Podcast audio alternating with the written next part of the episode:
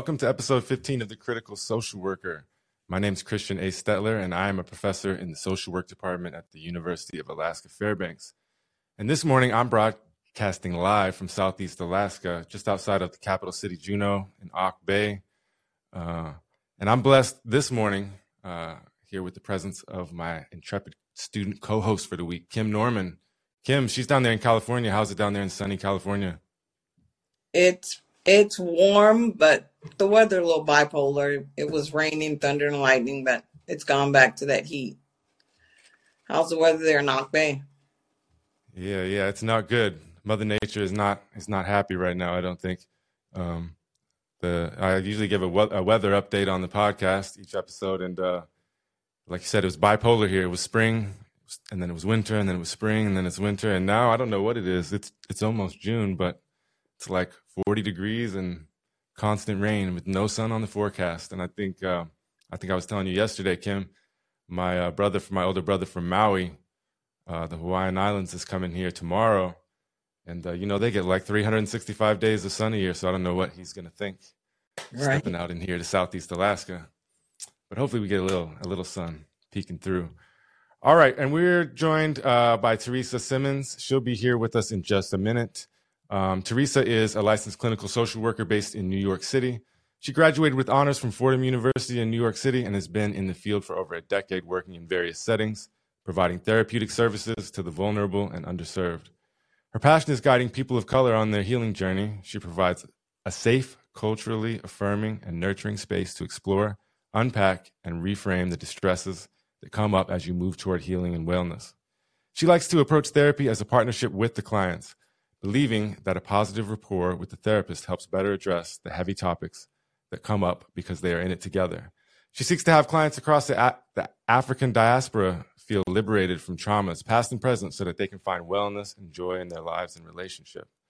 Yeah, well, we got a great episode planned this morning. Uh, we got some uh, great and important dialogue and storytelling, and I can't wait to get down to it.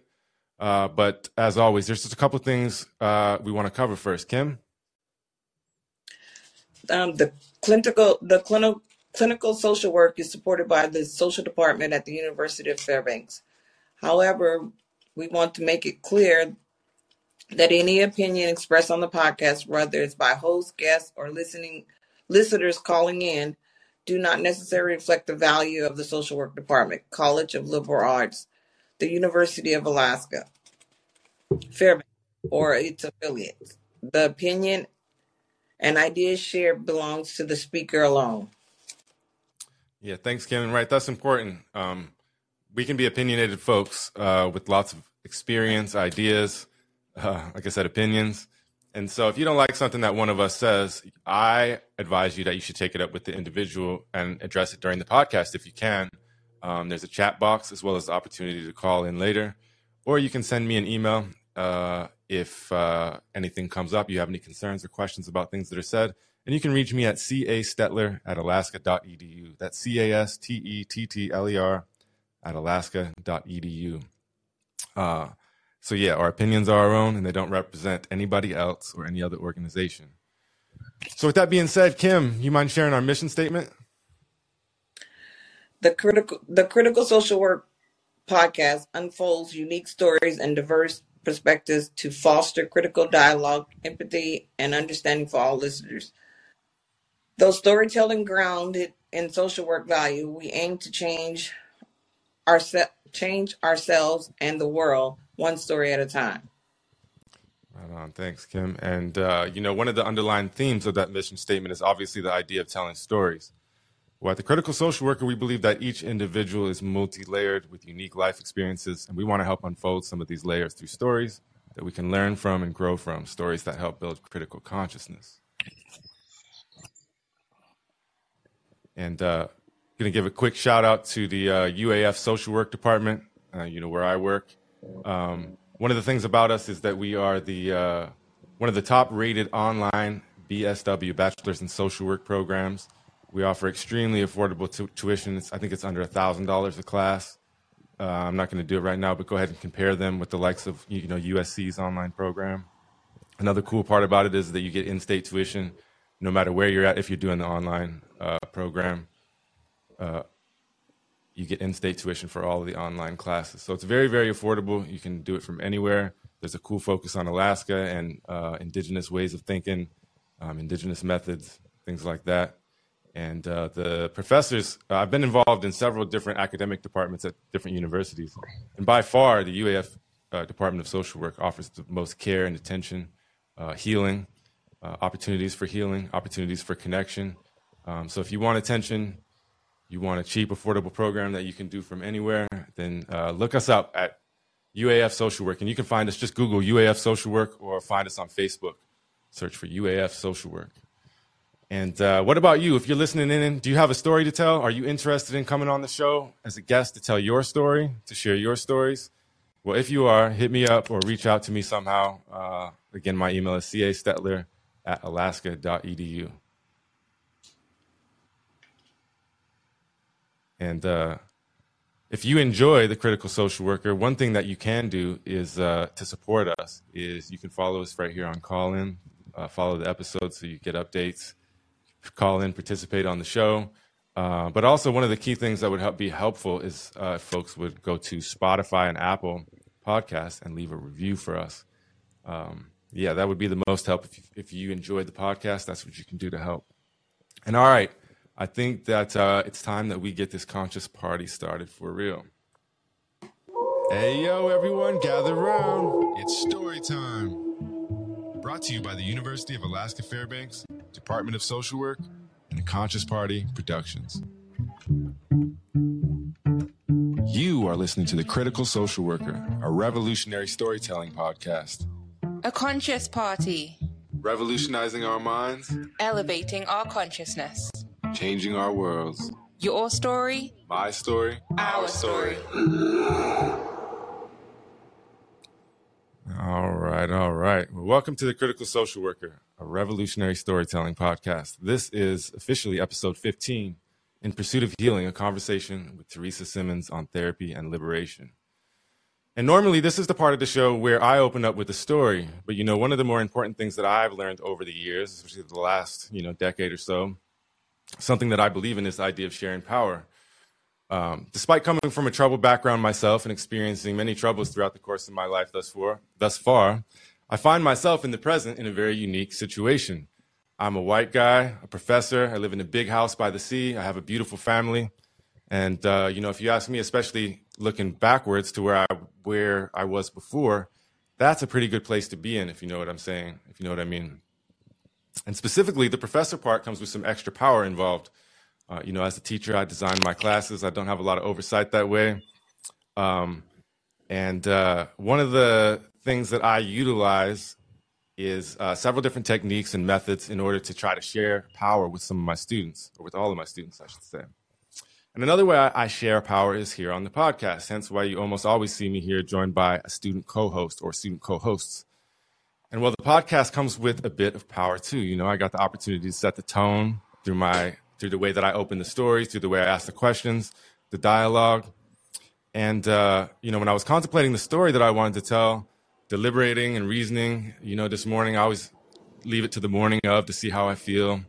Uh, you know, I really realized that I wanted Theresa to be able to set the tone uh, for this podcast. I think that's the right path for us to go down. So, Theresa, first of all, I just want to say thank you for being here. Thank you for, you know, blessing us with your time, your wisdom, your stories, your experience. So I appreciate you being here. Um, Thank you for having me. Yeah, yeah, it's a it's a pleasure. I'm really looking forward to to hearing what you have to say. Um, I thought that, or I was wondering, I guess, if you might have a story that you could share. You know, something that epitomizes or is a reflection of you know your journey as a as a clinical therapist or as a social worker, even as a human being. Um, I just thought I could give you the. I, I thought that you should have the opportunity to uh, set the tone and uh, get us started with the story, and that'll push us forward so that we can continue with the dialogue on the right note. Awesome, awesome. Uh, so, just a quick correction: I'm Theresa Timmons, not Simmons, but um, but thank you. Um, so, I think the story that I think I wanted to share today um, kind of helped me figure out that I wanted to go into private practice um, and work with BIPOC clients. Um, and I worked in a hospital in New York City for a really long time. And I worked in their psychiatric emergency room. And I had a situation with a client. She was of Jamaican descent, and her boyfriend had cheated on her, and she came into the psych ER because she was suicidal and very upset. And she was a nurse, she was a professional woman, like, but she was having a really tough time. Um, and so I wasn't the person that did her initial evaluation, but she was kept overnight uh, for safety. I came in the next day. I re I did the reevaluation and we connected. She was calmer. She was she felt better. Um, she was able to plan for safety. I spoke with her family, who spoke really highly of her and just was like she's struggling, you know. Um, and I referred her for therapy. She ultimately made a complaint against the social worker that did the initial evaluation. Um, she felt like the person didn't see her and didn't hear her and didn't even believe that she was a nurse and a professional person and all of these things. Um, but she also made a point to tell in this uh, complaint that she wanted to give special recognition to me because I did see her.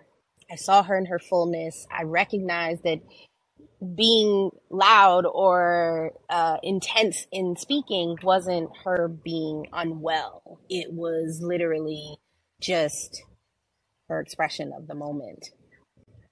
Um, and so in that moment, I realized what kind of impact I could make on people who looked like me because for her to feel in this place, which is scary enough. Um, a psychiatric emergency room can be pretty scary because it ranges from the very, very sick to the people that are having just a moment in time.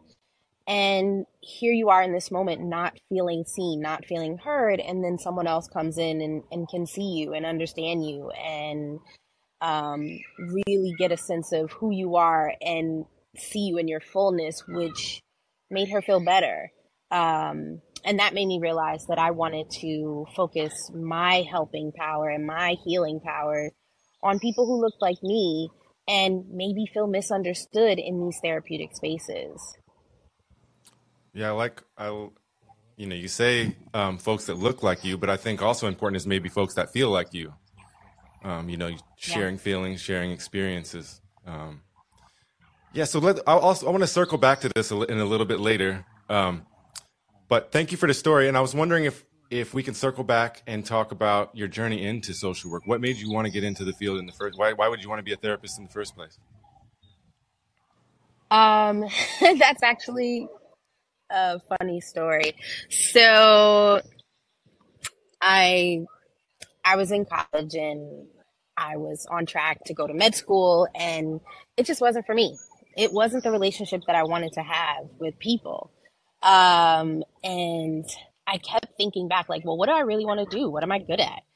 Um, and I thought back to this experience that I had with this experience that I had with um, this woman. Uh, I was probably 12 years old, and I was in Las Vegas as a 12 year old when it wasn't fun for 12 year olds to be in Las Vegas. Um, it was actually for my sister's post wedding vacation. And I really didn't have a lot to do. Everybody was adults and I was the only kid. And I was just hanging around, like trying not to get caught on the casino floor.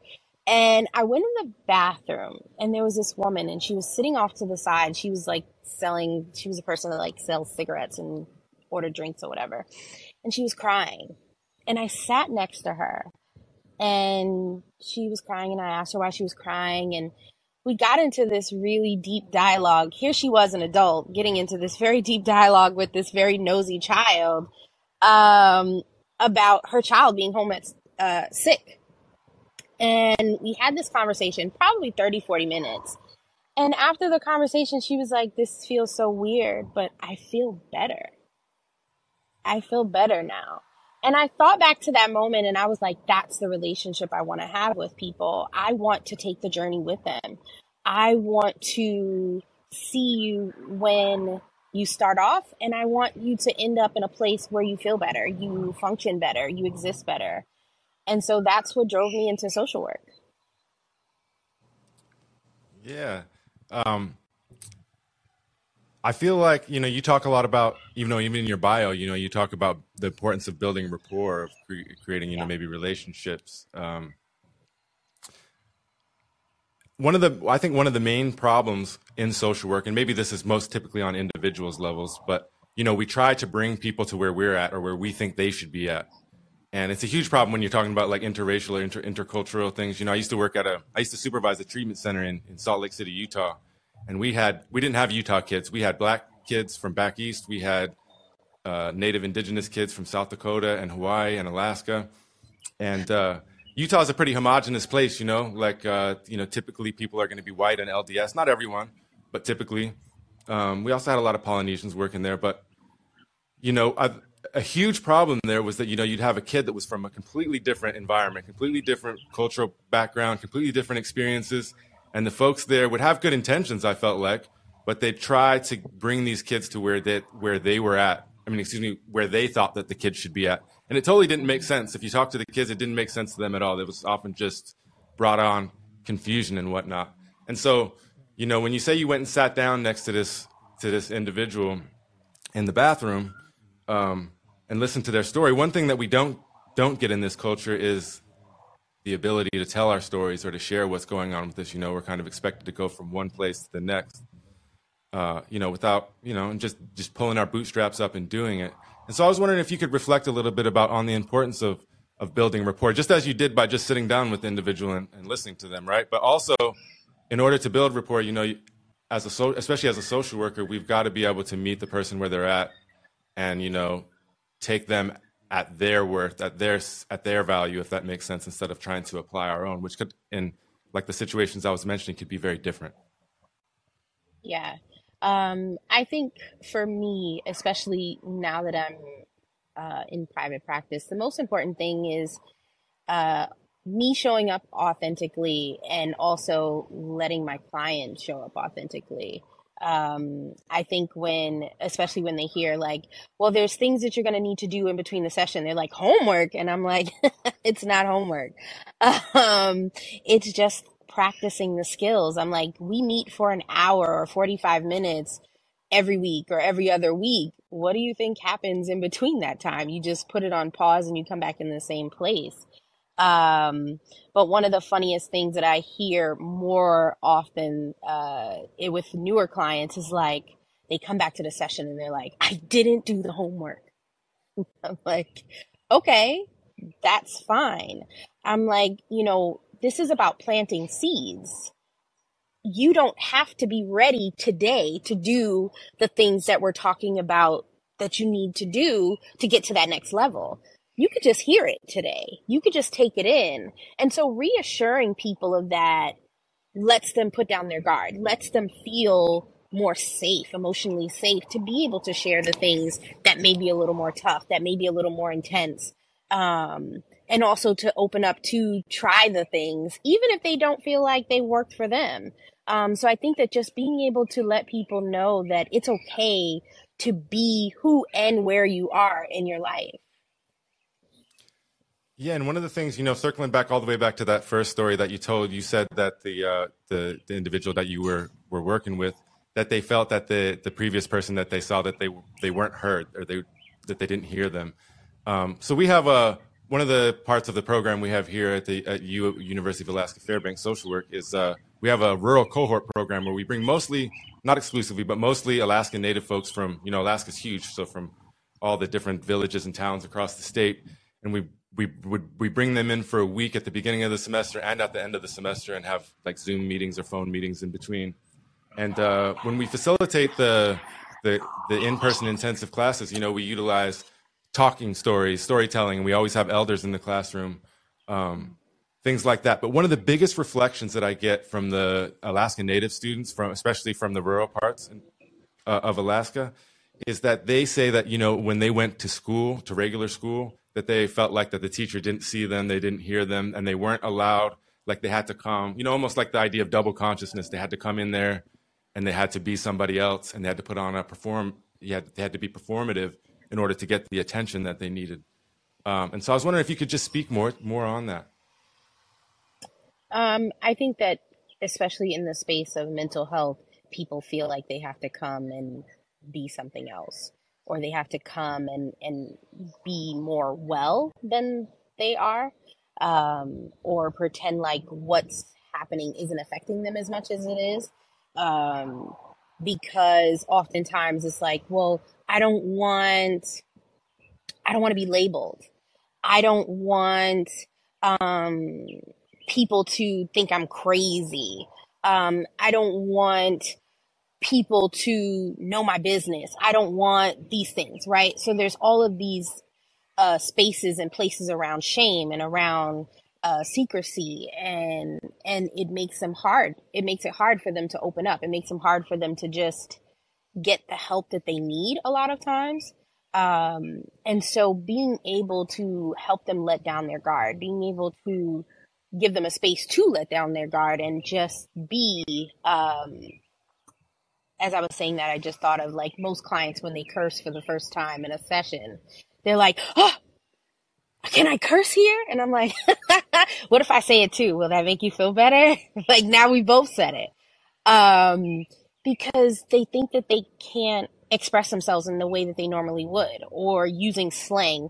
Uh, do you understand that? Or do you get that? Uh, should I say that?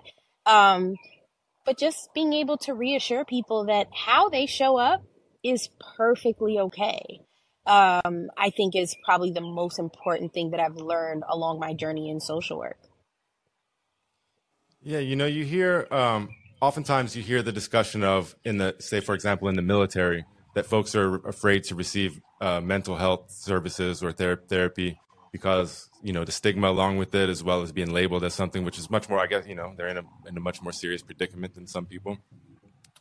But I was wondering, as you were as you were talking, I was reflecting to myself. I was wondering about you know people of color. Do you think that there's an extra because of all of the challenges and stressors? Do you think that there's you know there's an extra fear there as well?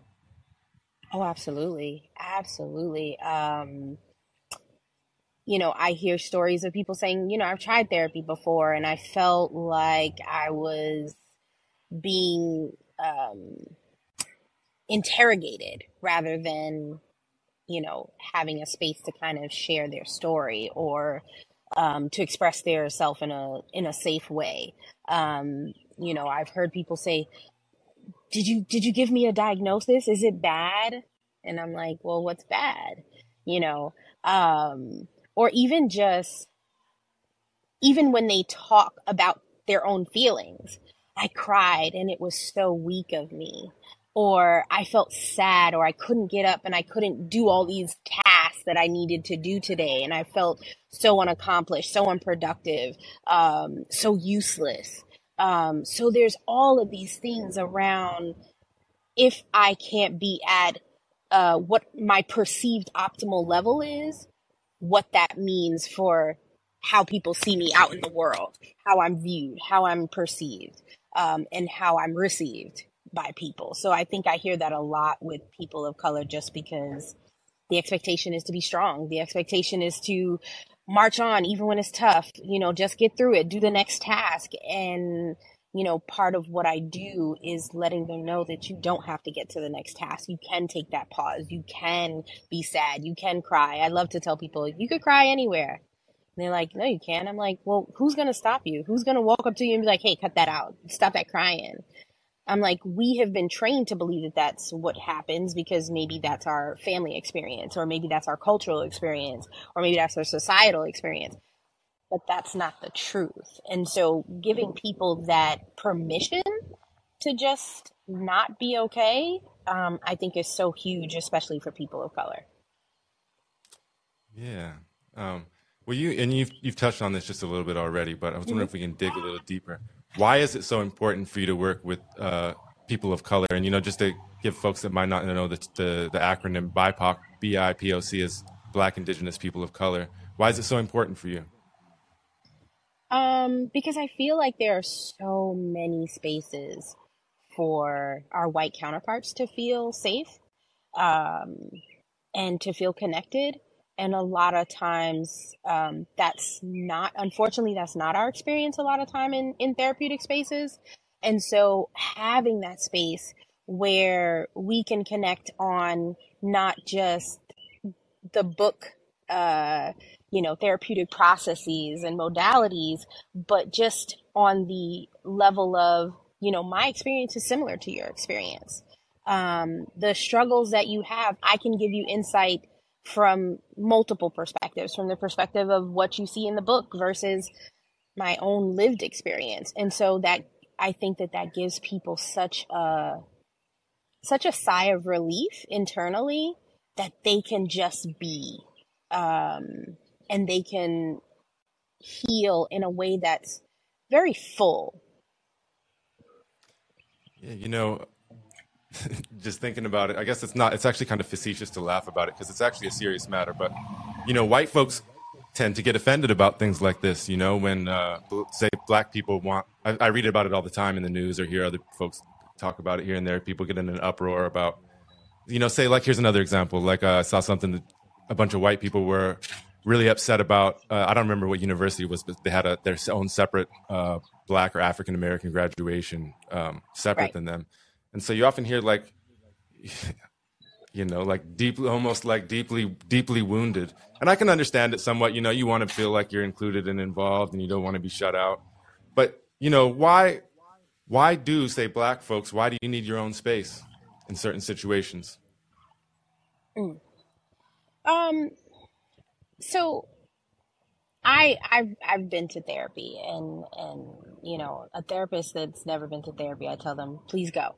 Um but I've been to therapy a couple times throughout my life and they never looked like me until my current therapist. My current therapist is black and the experience that I have now versus my experience in the past um certain certain values just don't align and as much as we love to be professional and we, we say that we're coming in as a blank slate and we don't have our own biases that show up in the session, absolutely they do. The way that we see life, the way that we value uh, connection, the way that we value interactions is in the session with us.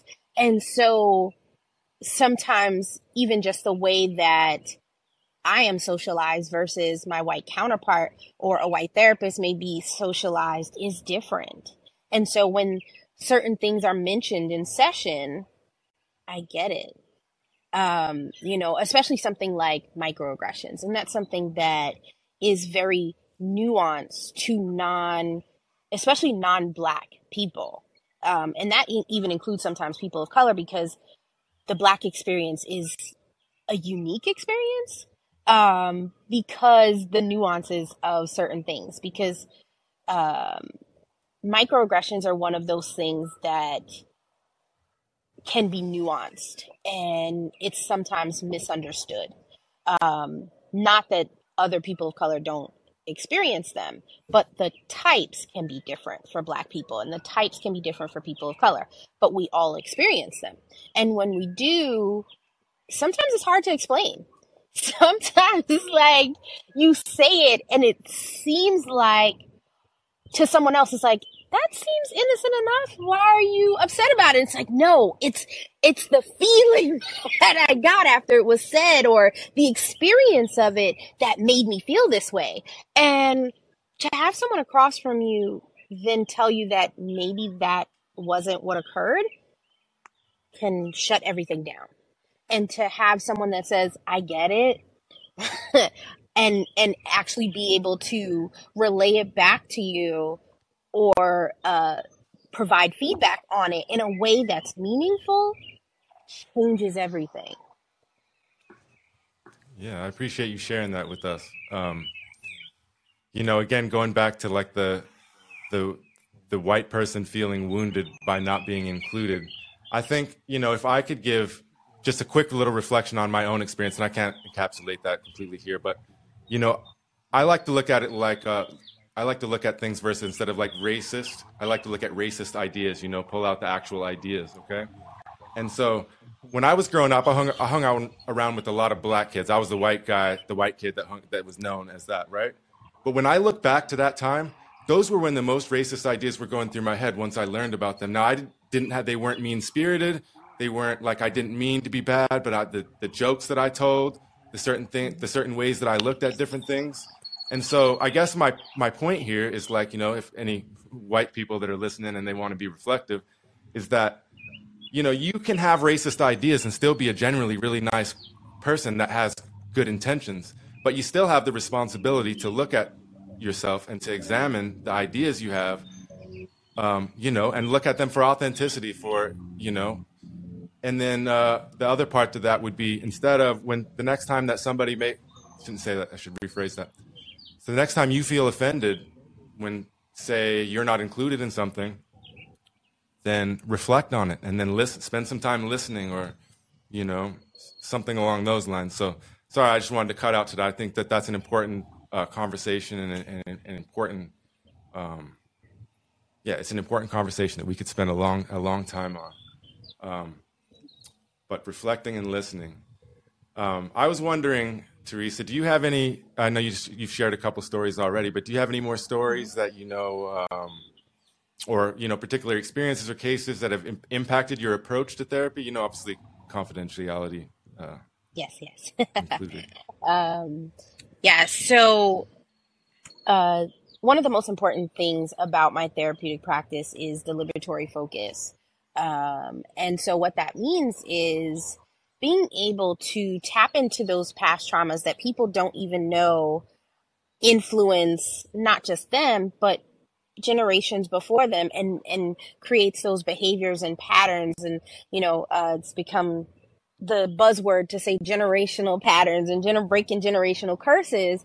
But some of that is solely linked to our experience in blackness or our experience across the African diaspora or our experience as an indigenous person or whatever it is, um, that experience shapes everything. And it could, you know, it goes beyond just our own experience. And so being able to release us from that, being able to release us from, um, especially with my black clients, that internalized anti-blackness and so um, I love to see when my clients are starting to get that insight and really like take note of when they're doing it on their own. Um, and so the story I have is one of my clients. Um, she was talking about her hair. Um, and someone made a comment about her hair. It's in braids, and she was it was down um, because it was like a Friday, it was um, like a dress down day, and it was a Zoom day. And so she's the uh, one of her colleagues made a comment like, "Oh, why don't you ever wear your hair down at work? It looks nice." And her automatic response was because it's not professional.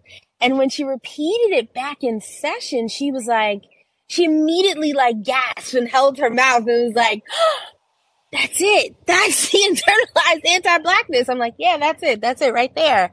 Um, because the other person didn't have to say it. You presented the idea that it was unprofessional to wear your hair in braids and to wear it down.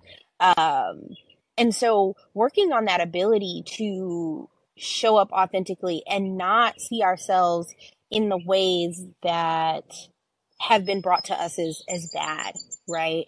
Um, you know, natural hair and uh, skin tone and you know all of these things that are internalized within us, and we just say it or do it without even thinking about it. And when you are able to start to take that journey of liberation, it starts to fall away and you become more empowered in your existence. You become more empowered in how you show up in the world, and you're able to show up in a way that is unapologetic. Um, and so I think that that's that's probably one of my best stories of thinking about like how the liberatory focus shows up uh, in my sessions with my clients. Yeah, what do you mean when you say liberatory focus? So the liberatory focus is, like I said, that releasing those past traumas, right? Those past those past traumas that may be our own, may not be our own, um, and being able to decipher um, what's really our view versus what's been societally imposed, what's been culturally imposed, what's been racially imposed, um, and how to experience life from a more empowered standpoint because a lot of times we uh, as people of color don't feel empowered in a lot of spaces. There's a lot of i can't do this because of this. Um, i'm not allowed to because of this dot dot dot right? Um, and so when you are starting to take that liberatory focus and kind of i like to call it breaking those emotional and, and mental chains that we have within us we start to see the world differently. We show up stronger and more empowered. So that's what that liberatory focus is. And also, um, for me, it's also using uh, theories and and um, and practices that may not be part of the traditional therapeutic scope, right? What we're taught in social work school, what we're taught in uh, in uh, psychology classes, you know, there are so many black psychologists that if you asked someone, they would be like, who's that? Who's that? Right. Um, so bringing some of those things into session as well, um, as part of the therapeutic process. Um, I also take that holistic approach and that holistic approach is part of the liberatory focus because, um, when we think about indigenous cultures, ancient cultures, African cultures, all of these things, we think of how the mind, body, and spirit work together, right? Most of these people, uh, when you think of these people of color, they all have that piece of how those things work in harmony.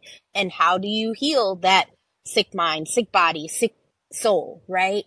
And so taking that holistic approach is also part of that liberatory focus. Yeah, how do you think, you know, looking at it on a larger, like on a uh, society at large, United States, New York, whatever we want to look at, you mm-hmm. know, how do you think that can, the way that we are, when we've talked about this a little bit already, but how do you think the way that we're required to operate in this world, how do you think, you know, it contributes to that feeling of, of you know, kind of disconnection that you were mentioning? Um, I think it's embedded in everything that we do, everything that we experience. Um, you know, even as we talk about, you know, indigenous people, the fact that it was just so normalized to use the word Indian when we know that that's not who they are, right? Um, and it was just so normalized. It was so embedded in our culture. It was so embedded in society. It was just the norm. And so for people to stand up and say, that's not, that's not right. That's not appropriate. Like these are indigenous people because they're the people that have always been here. And to take up that name and carry it, right? Or even for the many changes, uh, of how to describe a black person, right? Um, and the idea of how how everything is minimized when it comes to the ideas and needs of BIPOC people. Um, you know, it always feels like uh, we're asking for too much, right? Um, and so, with those things already embedded in society, it's it's hard to feel connected. You know, it, it always feels like a fight. It always feels like an uphill battle it always feels like you're an outlier even when you are integrated into all of the neighborhoods, the societies, the schools, the whatever, it feels like you are a visitor in your own home. Um, and so, so I think that that's how it shows up as that disconnection, um, between, um, people of color and our white counterparts a lot of times. It's the embedded experience. Yeah, and you know, when we look at things, I should say, when I look at things historically, you know, I'm always learning more and more. Um, I the the more and more I learn, the more and more I become shocked about the things that have transpired historically in the United States of America and the things. I mean, there's so many different places that you could go from, you know, from, you know, colon the colonization of the indigenous folks here to slavery to Jim Crow um, there's there's many different places you could go. But so when I try to try to empathize, and I try to put myself, and I try to maybe not put myself, but when I try to imagine what that might feel like or what, what in the present day, and I imagine that there's plenty of indigenous, and this is kind of an assumption on my part, some assumptions on my part, but I imagine that indigenous folks, black folks, that in some ways there must be something inside waiting to scream because of all these things that transpired, and some before our lifetime. You know what I mean? Before before uh, we were here, but you know, um, those of us that are familiar with historical trauma or with trauma in general, we know how that persists and how it how it passes down intergenerationally. And so, I what I guess what I'm trying to say is, I imagine that there's plenty of people of color, especially Black people and Indigenous folks in America, that have some pain inside them, some trauma inside them, and they don't know where it comes from because it's never really been addressed. It's not really talked about, uh, at least effect- effectively in our society. And so I just imagine it's this way of feeling, and oftentimes that's probably reinforced through society, even in 2023. Um, and so, like, how do you, you know, how do you approach that? Um, part of it is just being real. Um, you know, giving people space to just be like, this experience is trash, right? This experience in the United States is trash, you know? Um, sometimes it's okay just to let them have that moment to say that. Um, but also coming from the perspective of giving insight. Um, one of the things that, um, I think surprises people a lot, a lot of, um, clients is when I talk about how the relationship between black men and women, uh, the romantic relationship, and how it has been uh, systematically created for us not to be together since slavery, right? And so I, I explained to them like, well, it's been systematically in place that we are not supposed to be together. If it was outwardly shown that you loved your husband or wife on a plantation, they were sold, killed, broken sexually, or, you know, separated in some way. Um, and then, okay, now we're free. And then it was school that separated us. Um, black women were able to go to university before black men. Um, and so then we were able to get better jobs. We were able to get more money. Um, and then so then it was the idea of like, well, I don't need you because they were literally closing the kind of uh, skill based jobs with the enforcing of people going to university. And then we have social services come into place and it's like, well, if you have your husband in the house, then you make too much and now you can't get these services that you desperately need because you're under the poverty level even with this husband you, you guys are both working. You both are under the poverty level. You need these services, but they tell you, well, if you have a husband in the house, then we can't give you these services. So ultimately, um, a lot of women were pushing their husbands out of the home or not marrying them legally, um, so that they could get the services that they needed. And so all of these things were systematically keeping and separating black women and men. And so now there's this built up resentment between them this silent resentment, as I like to call it, the backpack of silent resentment.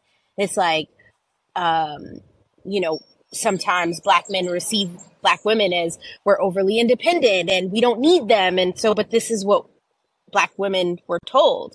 Well, you don't need that man. You can do it all on your own. And, and then black women sometimes see black men as not being able to provide or step up. And so it, it continues to permeate the relationship.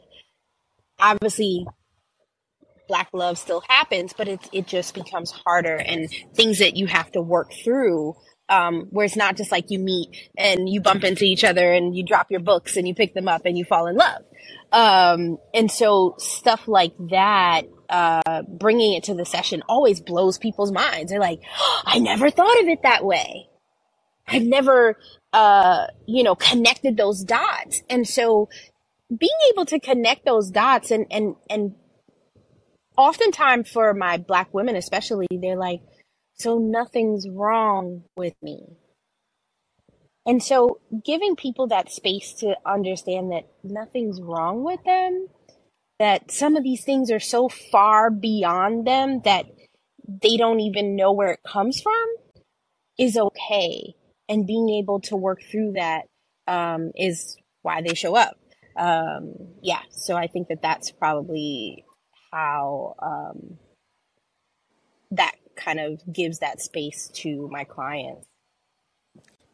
Yeah, and you know, I think I think you also told a larger story about American society. You know, you often in polit- in politics, you know, over the decades, you uh, there's often the discussion, criticism um, of the black family, um, and uh, what I hear you saying is that so for all the society's telling criticizing the black family for this, this, and this, while actually reinforcing these things and almost ensuring that they'll they'll come to those things will take place if that makes sense. Um, Absolutely. So yeah, I think it's great that you know you're helping people you're helping folks connect the dots because there's so many of us out there, like I said, that you know feel or think certain things and they, we don't really know why.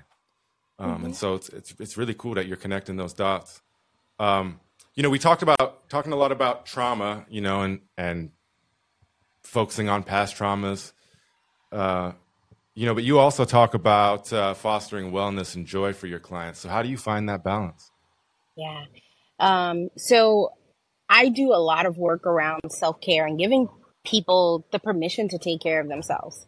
Um, you know, we are part of the capitalistic society and you know we got to work to make money and we got to make money to buy the things that we need. And and so there's this cycle of i just have to do do do do do. Um but i like to give my clients space and time to just find moments of joy. And so how I describe it to my clients is like I, I tell them, especially when you're depressed or when you're overwhelmed, think of it like the nighttime. Even in the nighttime, you see stars and the moon. There are still sources of light in the darkness. And so my job and my part in their journey is to help them find the little light spots even in the darkness.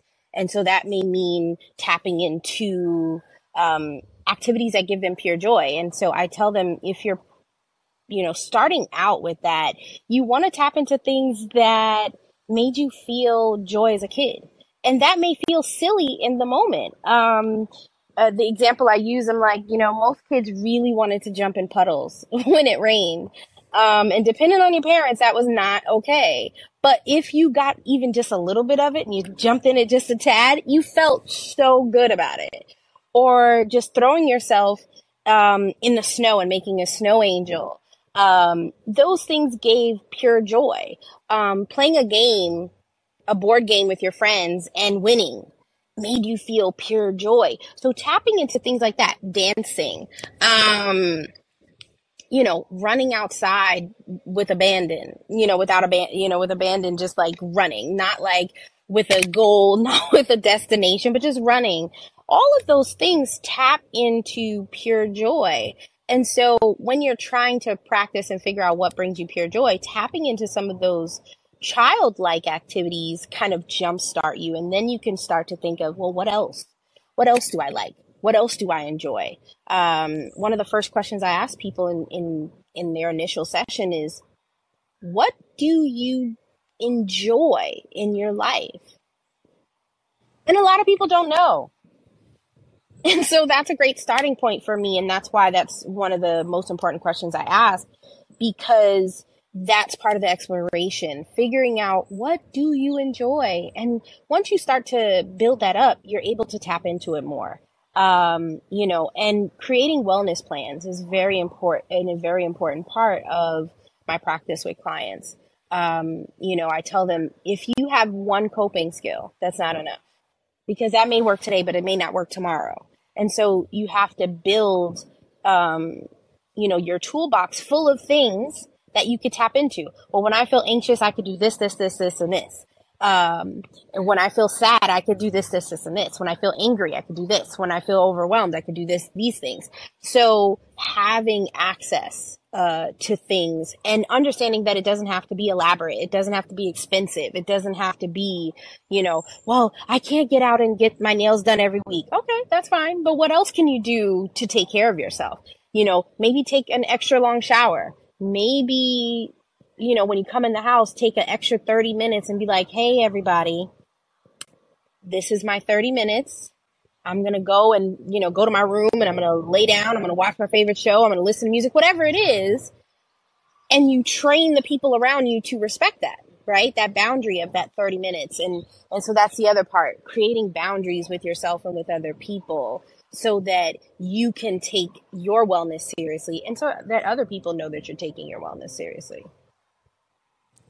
Yeah, I appreciate that. Well, I have um, I have one more question for you, and then I'm going to turn it over to Kim, and then I'll have another one last follow up question at the end. Um, but uh, you know, I want to invoke the critical social worker, and I just want to leave it this. I don't want to focus this question too much. I want to leave it open for you. You know, social work has many problems, which, which many of them we can talk about historically in the present, whatever. Uh, but where do you think, you know, where, where's an area that social work needs to look itself in the mirror and, uh, you know, critically break it down and cha- make some changes? Access, access, access, access, access. Um, you know, a lot of times, you know, we, when I went to social work school, um, I was I, I shocked everyone by saying that I wanted to work in psych. I, I was like, you know what? I really want to work in the psychiatric emergency room. The sicker, the better. I want, I want them at their worst. And, and that wasn't necessarily what my other black and brown colleagues in the classroom said because there was this push for us to go to social services like you know, housing and and and welfare and you know uh, all these case managerial. But I think that it's so important to encourage Black and Brown social workers to be therapists. Um, if their passion is clinical, cultivate that. Cultivate that those clinical skills because it is so important for there to be more options. Um, for there to be more options in therapy, period. Uh, you know, whether it's people of color, whether it's more men, whether it's, um, you know, a variety of ages, just access, encouraging people and honing those skills and not just kind of pigeonholing people based on the school, based on the area, based on the people in the classroom, but just really tapping into where are these people's strengths and how do I cultivate those? Yeah, I just wanted to reflect a little bit. I'll turn it over to Kim.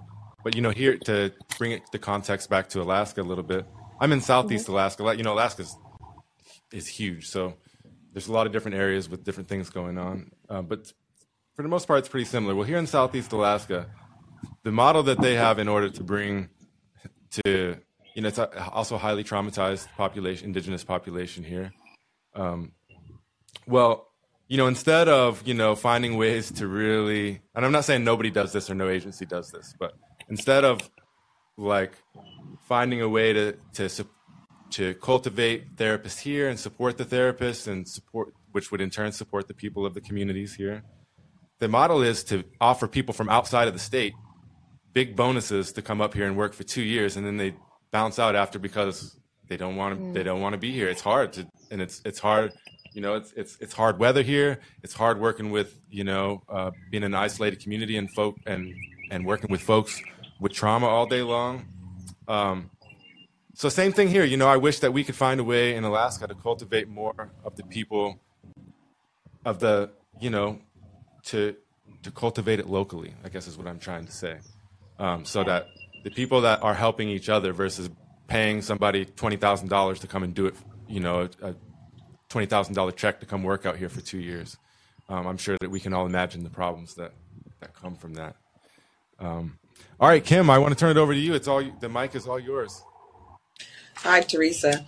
Um, Hi, I, my question is, how important is it to find the correct therapist for healing process? It's the most important part. It literally is the most important part um, because when you feel connected to your therapist, when you feel safe with your therapist, when you feel like this person is not just taking care of uh, me in the sense of you know working with me but taking care in the sense of just literally caring for me as a person not just as the client that's paying them but as a person it it opens up so many doors. It makes people feel like um you know the things that they're afraid to say they could say them. The the feelings that they were afraid to experience they're able to experience. Um, and and it just feels very fluid. Um, I think that that's what makes the relationship so important. Finding the right therapist for you, and also just like um, therapeutically, when you're thinking about what modalities um, people use. Um, if you're coming about family issues and this person has no concept of family issues and how to deal with them, um, that's probably not the therapist for you. You know, so also being cognizant of that, like, what am I coming for, and what is this person's expertise that may be able to help with that? So, if you live in um, a place where it's prominently whites only, hmm and you being a person of color and want to find a therapist, what would be what would you recommend? So, um, one, uh, a lot of social workers are, are licensed in multiple states, um, and strategic strategic social workers will get licensed in states where they know there are, uh, you know, low uh, BIPOC population, so that they could be providers in those spaces where they know there may not be a lot of uh, providers. Um, but if you, you know, really want to find a therapist who um, is a person of color or queer or LGBTQAI or whatever is your need, um, there are websites that you could look at um, that'll help guide you. Um, Inclusive Therapist is one of those websites. Um, they focus on all uh, types of people who may feel marginalized. So they deal with LGBTQAI, they deal with people who are um, ability limited, um, and they deal with people of color. So that's one of the ones where if you want uh, an array of things, that's kind of a spot that you can find a lot of those uh, different things. Um, if you're looking for someone who is of color, there is therapy for black girls. There's um, melanin and mental health. There is therapy for black men. There is, um, I want to say it's Sa- Sansa. That's for South Asian um, clients who are looking for someone who looks like them. Um, but if you just type in in Google, like, uh, how to find a therapist of color, how to find a um, queer therapist, how to find, and they will give you the list of those directories. And I think that it's so helpful for people to have access to those spaces where they could, you know, look at these pictures, read these bios, read these profiles and connect with people and, you know, do consultations and figure out what works best for them. Thank you. So, You're also welcome. in your bio that you talk about the essential of nutrients, nutrition. Could you explain how vital that is to the well-being of your mental and physical health, well-being? Yeah. Um, so nutrition plays a big part in, especially when we're talking about depression and anxiety. Um, you know, I, I recently did a blog on my website about it where what to eat and what to avoid eating when you're feeling depressed because you know we we want to reach for those cakes and cookies and things because they feel comforting in the moment and and it is in the moment, right? Um, simple carbs, they give you that boost of energy, they give you that mood boost, and you're like, yes, I feel better. But then you crash and you want more of it and you want more of it, and then before you know it, you're feeling sad because you ate, you know, a whole cake by yourself.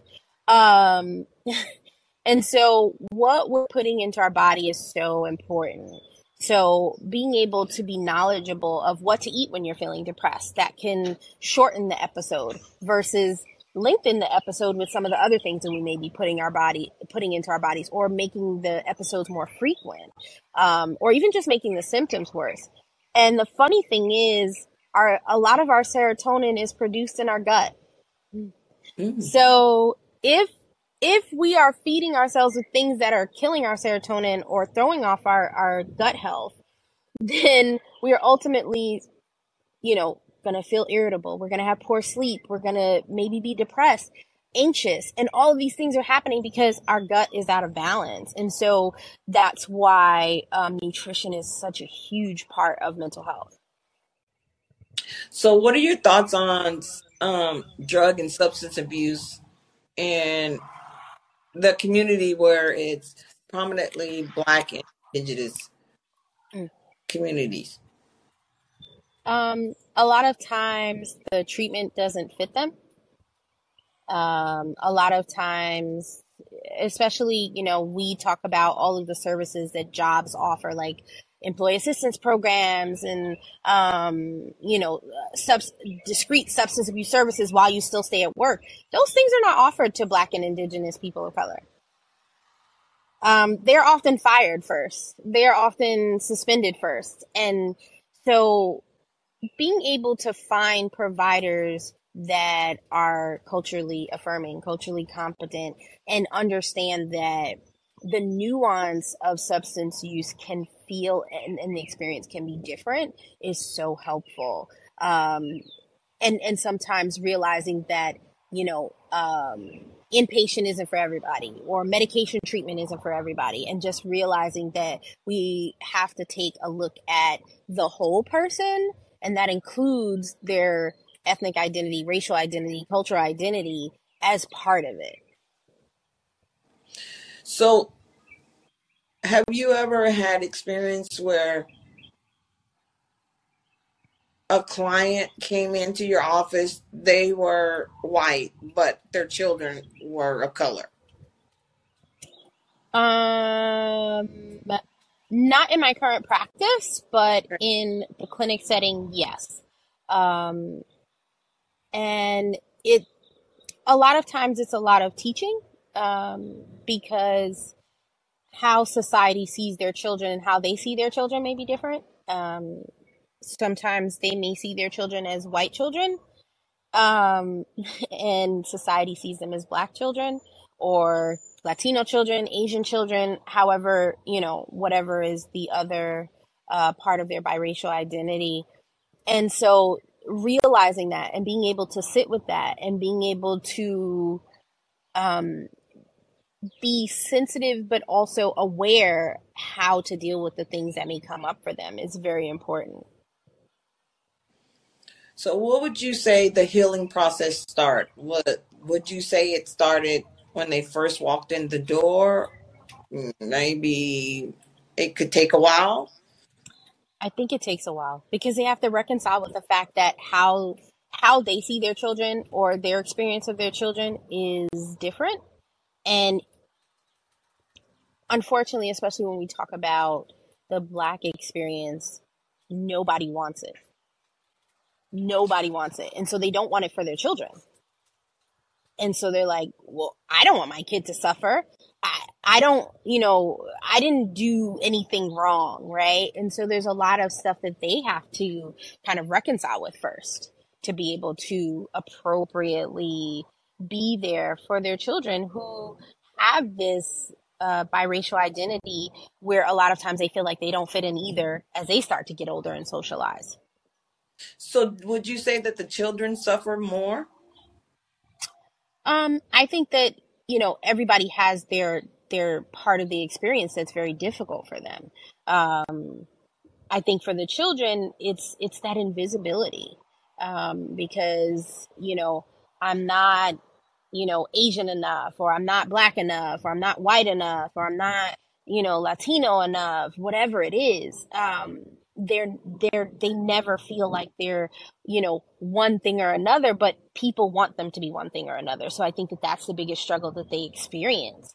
Um, people trying to tell them they well you have to be this or that. And their experience is that they're both. And so that's hard.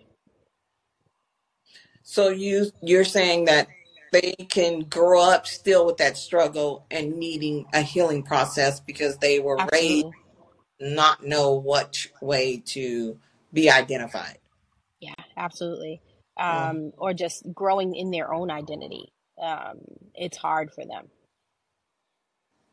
All right, thank you. That's You're all I welcome, Kim. Thank you.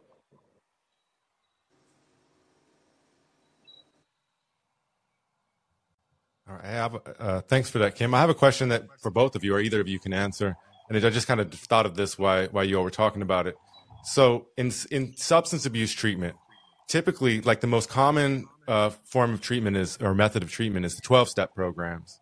Um, despite there being a lot of lack of evidence in certain ways, but one of the key things in there is is the sense of powerlessness, and you're powerless.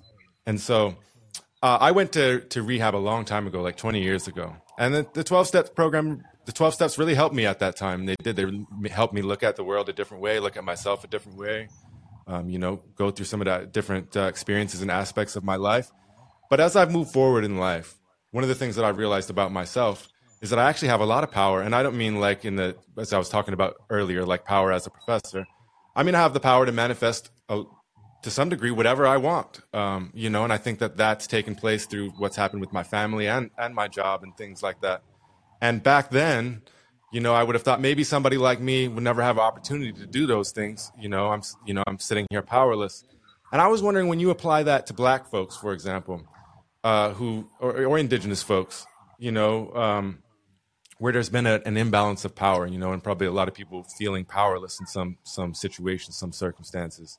So, what do you think about that? Like that, you know, the first application in in in a twelve step program where um, somebody may be taken a part of not by their choice, but because of the, the treatment program they're in.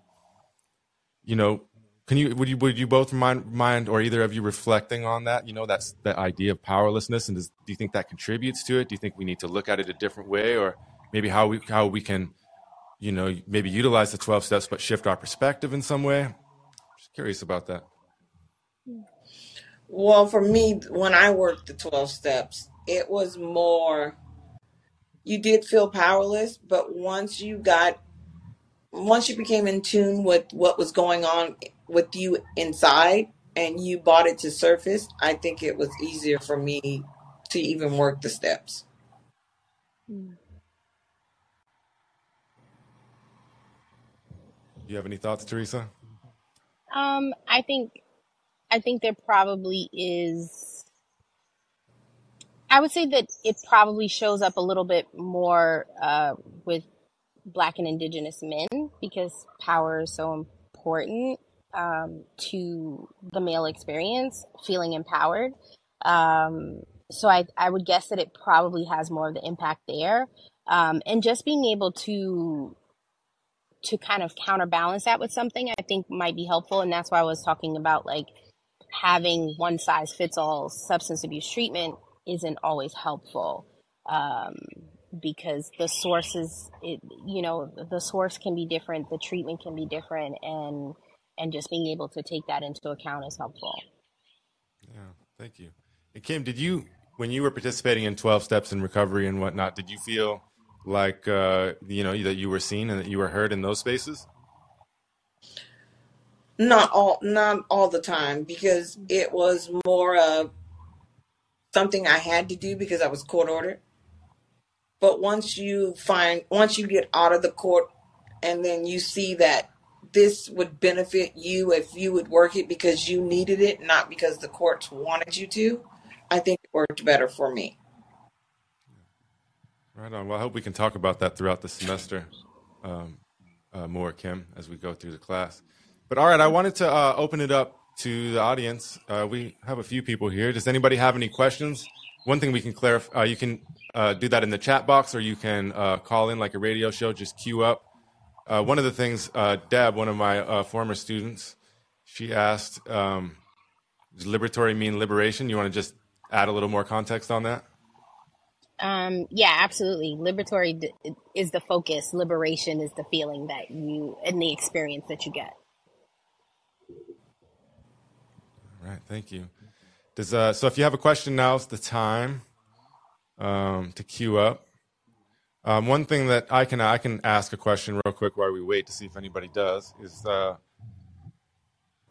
um, so I was thinking like uh, you've been a social worker for a long time. You've been in the field for a long time, um, and I think what makes a good part of what makes becoming a good social worker or and I'm sure a good therapist would be the idea of like of finding yourself, finding ourselves first, uh, or f- maybe finding ourselves through that journey, and maybe it is, it's a lifetime journey.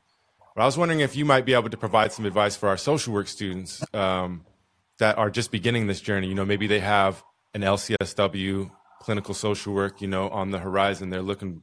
That, that's what the, that's what they're thinking about becoming a clinical therapist in the future. Well, how might they embrace that journey? How might they find themselves along the way and achieve those goals that they're setting out for? You know, um, as I said earlier in the show, you know, that idea of, of having therapy as a therapist is so important. Um, because we get to tease out who we really are, um, and what we really want out of the experience. Um, and so finding how you want to show up in the world of social work is so important. Um, because it's, it's like, okay, yeah, um, I initially just I wanted to work in the psych ER and I did it for uh, three years, and then I was like, ah, I don't want to do this anymore. It's really intense. It weighs heavily on you. Um, and then I went to a more still intensive psych, but it was intensive psych, not in the hospital, but these are the people that really can't. Um, they really can't um, survive in the clinic setting. They don't strive there. And so, um, and so I stayed there for another seven years. Yeah, I stayed there for another seven years. And even in that, I was like, all right, well, this isn't, this isn't where I see myself either anymore. Um, and so being able to really check in with yourself throughout your career, throughout the experience and saying, this works, this doesn't work, this isn't working anymore, this is how, this isn't how I see myself anymore, um, is very helpful to, to just being in tune with who you're growing into, um, may not be who you were when you started out and just being able to reconcile with that and move forward and take steps in that direction where you want to go rather than where you feel you should go or you needed to go. All right, we have a, a comment from Heather. She says, "Wow, what a great podcast! I appreciate the background noise, the birds. You know, I was thinking that earlier too. I forgot to mention it, but that's that's really refreshing. You know, usually you. birds birds here, but it's cold and they went away for some reason. And before this, I was in Hawaii, you know, where there was always birds chirping. But it looks beautiful. It looks like a beautiful day in New York City. It is. It's almost 80 degrees here in New York, so it's a good day. Yeah, I'm jealous, envious. I guess I should say. I'm envious. um, Heather says, "Thank you." For, uh, she also says, "Thank you for having this conversation. I've learned so much more about being mindful and respecting other people's experience. This is with respect to uh, to BIPOC."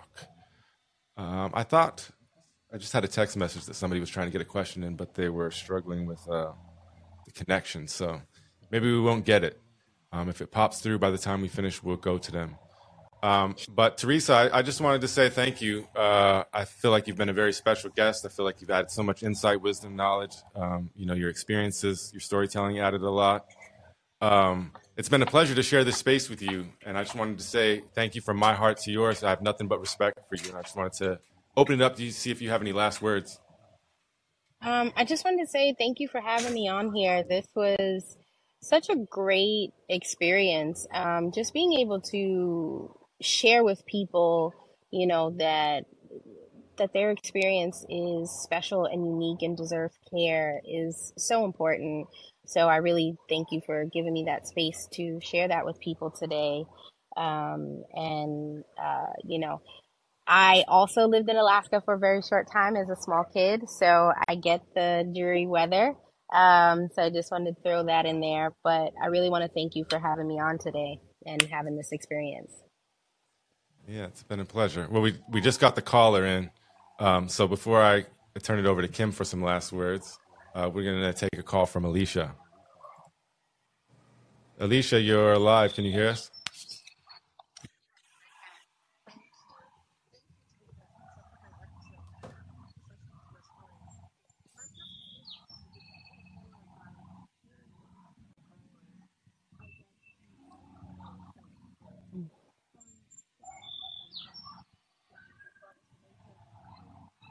Mhm.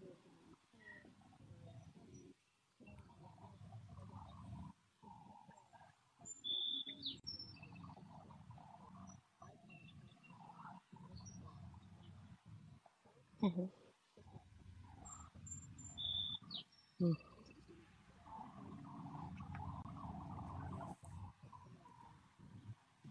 I tell people try things out. Um, you know, I tell people, you know, when we're trying to figure out who we are and where we want to show up and how we want to show up, try things out. What feels good? What feels, you know, what feels comforting to you? Um, and and tapping into those things. Um, and also remembering to be insightful, be reflective with yourself.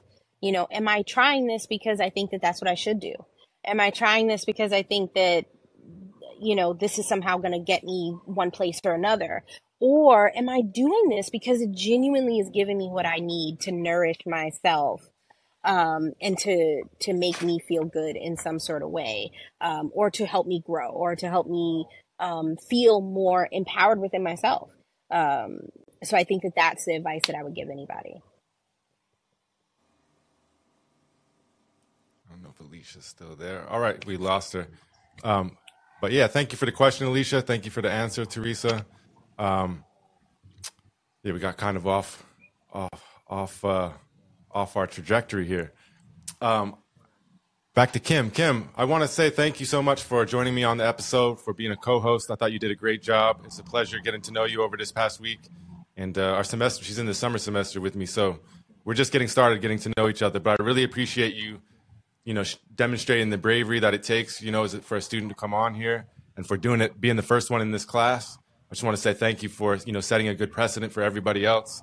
Um, and you, like I said, you did a great job. It's been a pleasure to have you with us. Thank you for having me. Theresa, I'd like to thank you because you really gave open my eyes to things that I need to look more into instead of just whatever someone presents me. I need to take it a little further and look into other things and not just because it's there. I can, if I could make it better, I just need to look a little harder to to make it happen. No, I'm so glad that was that this was helpful for you, Kim. Um, you're a great co-host. Thank you so much for having me today. Thank you. Yeah, again, it's been a pleasure. And I also want to thank all the listeners that tuned in and those that are going to uh, be listening to this later on. Um, that's it for this episode. You can find episodes right here on the call in website or app, or later on. Usually, if we don't have any technical difficulties, they'll be available via Apple and Spotify podcast uh, the evening after they're recorded.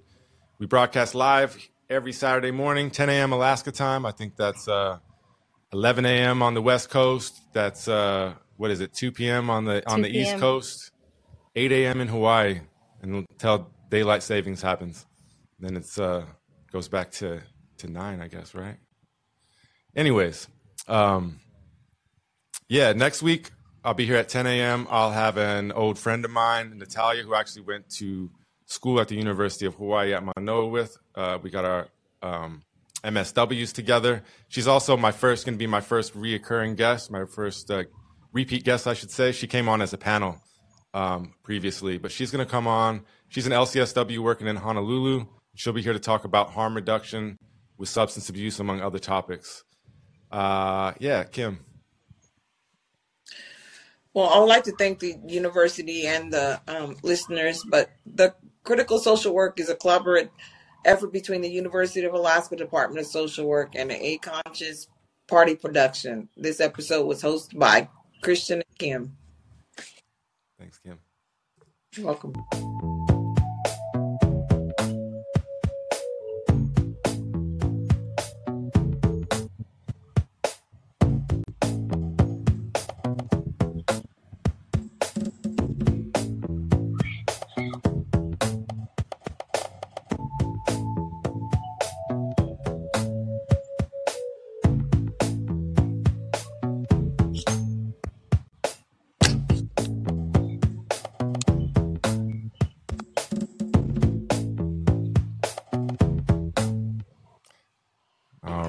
been a Conscious Party production brought to you by the University of Alaska Fairbanks Department of Social Work.